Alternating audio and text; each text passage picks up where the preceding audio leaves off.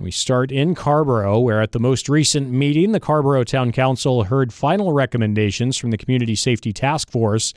They ended up offering five recommendations, and those recommendations include developing a non police crisis response system. That would also involve reallocating some department funds and services to that system, creating an advisory board to monitor these recommendations, and also reform to some policies and improving data collection. Carrboro Mayor Barbara Foushee says she hopes to see all five of these recommendations become policy. She also says there's still work to do. They will stay recommendations until the council formally decides what direction they want to go in. I recommend that we implement all five in some form or another. Um, I'm also in favor of creating this Office of Community Safety where all of this work can be housed. But certainly there'll be. Um, you know, more formal discussions. We also were had two of our council members that were absent. Um, and so, you know, we kind of got to discuss this again and, and, allow them time to get up to speed um, from the work session we had on Tuesday night. Carrboro Mayor Barbara Foushee speaking there.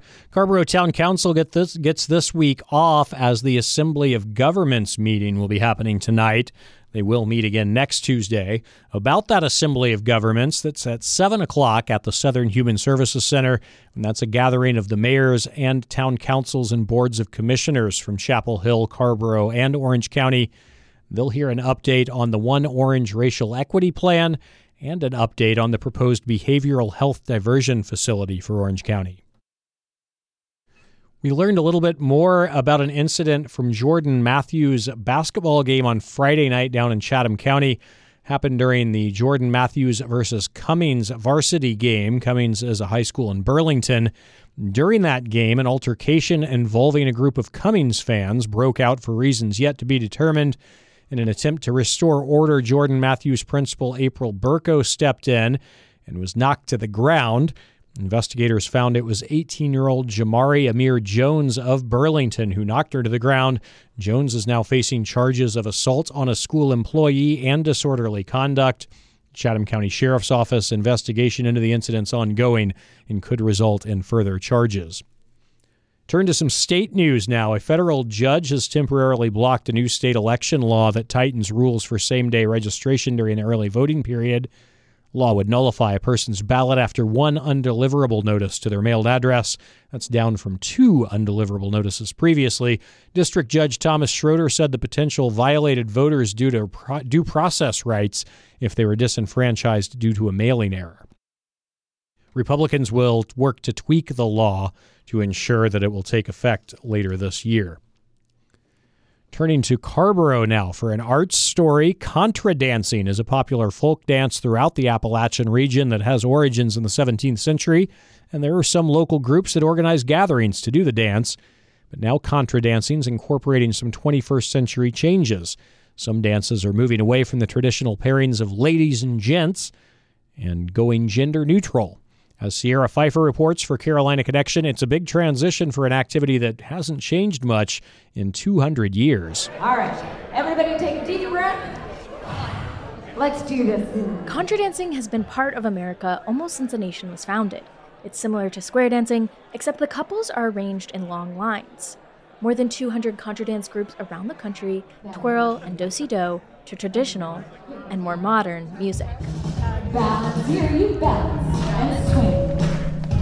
The monthly dances at the Carrboro Century Center not only feature 70s pop classics, but also another break with tradition. We have transitioned to gender free calling at this particular dance, and so a couple is going to be made up of a lark and a raven. That's caller Emily Rush, and she's referring to couples as larks and ravens rather than ladies and gents.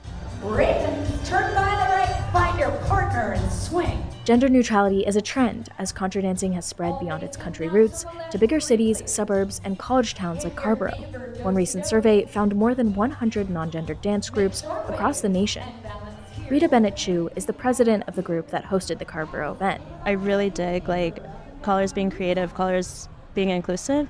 And as an organizer, I think the number one thing that's important is to make everybody feel welcome Five, six, seven, oh, one, two, three, four. Oh, yeah. I probably won't come to a dance. unless I know for sure that the caller is doing non gendered calling. That's Beck Muffelman, who's non binary. Not really wanting to be labeled um, either gent or lady, hearing that repetition over was just kind of like nails on a chalkboard. But why larks and ravens? They're distinct enough to be understood over music, and they start with L and R to correspond to the partners on the left and the right.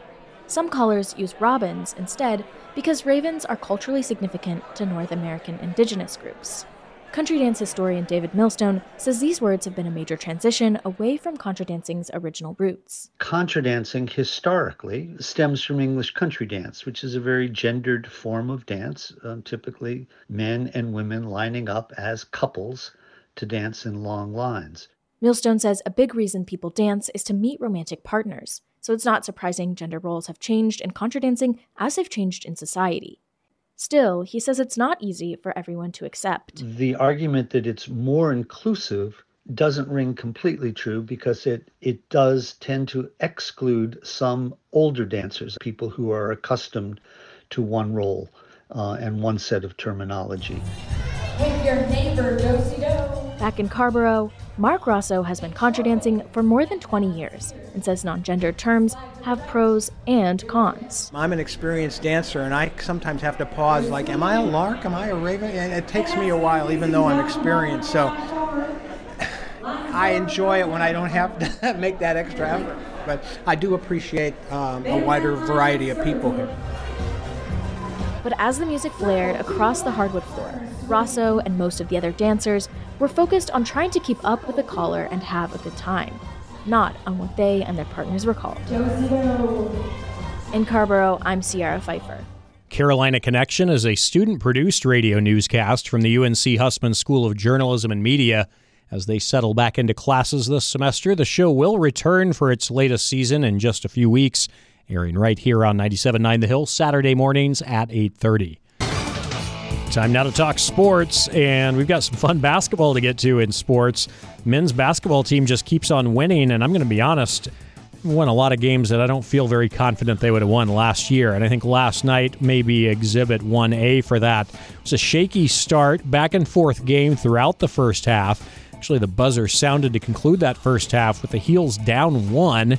Stayed close through the first part of the second half, too. We had Armando Bacot struggling. And then RJ Davis just pretty much, well, took over. Game tied at 41. Ingram gets switched on to Miller. That's a size advantage for Ingram. Double team comes out to Cadeau. Extra pass ends up left corner to Davis. 4 3. First one of the night for the Heels. Here comes Carolina the other way with a three point lead. Cadeau whips it to RJ. Transition triple. Count it, baby. Jones Angell on the call for the Tar Heel Sports Network. RJ ended up with a career high 36 points.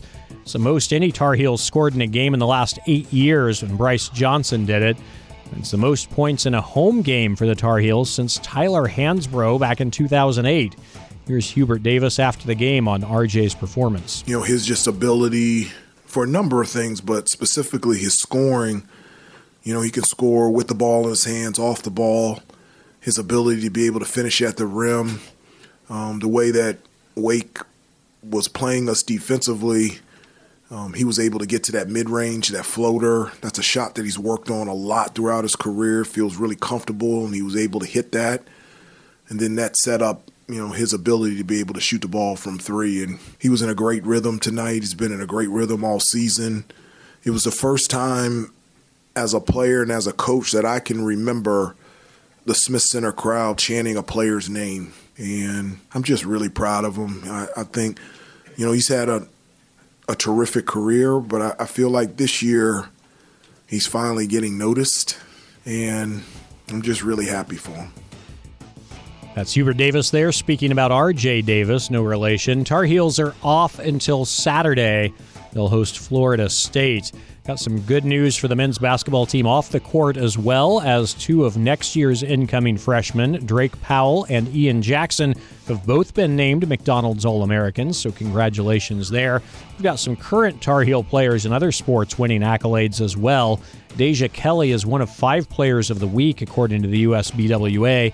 Aranza Vasquez Montano is the ACC Diver of the Week once again. Fiona Crawley is your ACC Player of the Week in women's tennis, and the doubles team of Reese Brantmeier and Elizabeth Scotty are the doubles team of the week for the ACC. Congratulations to all those Tar Heels.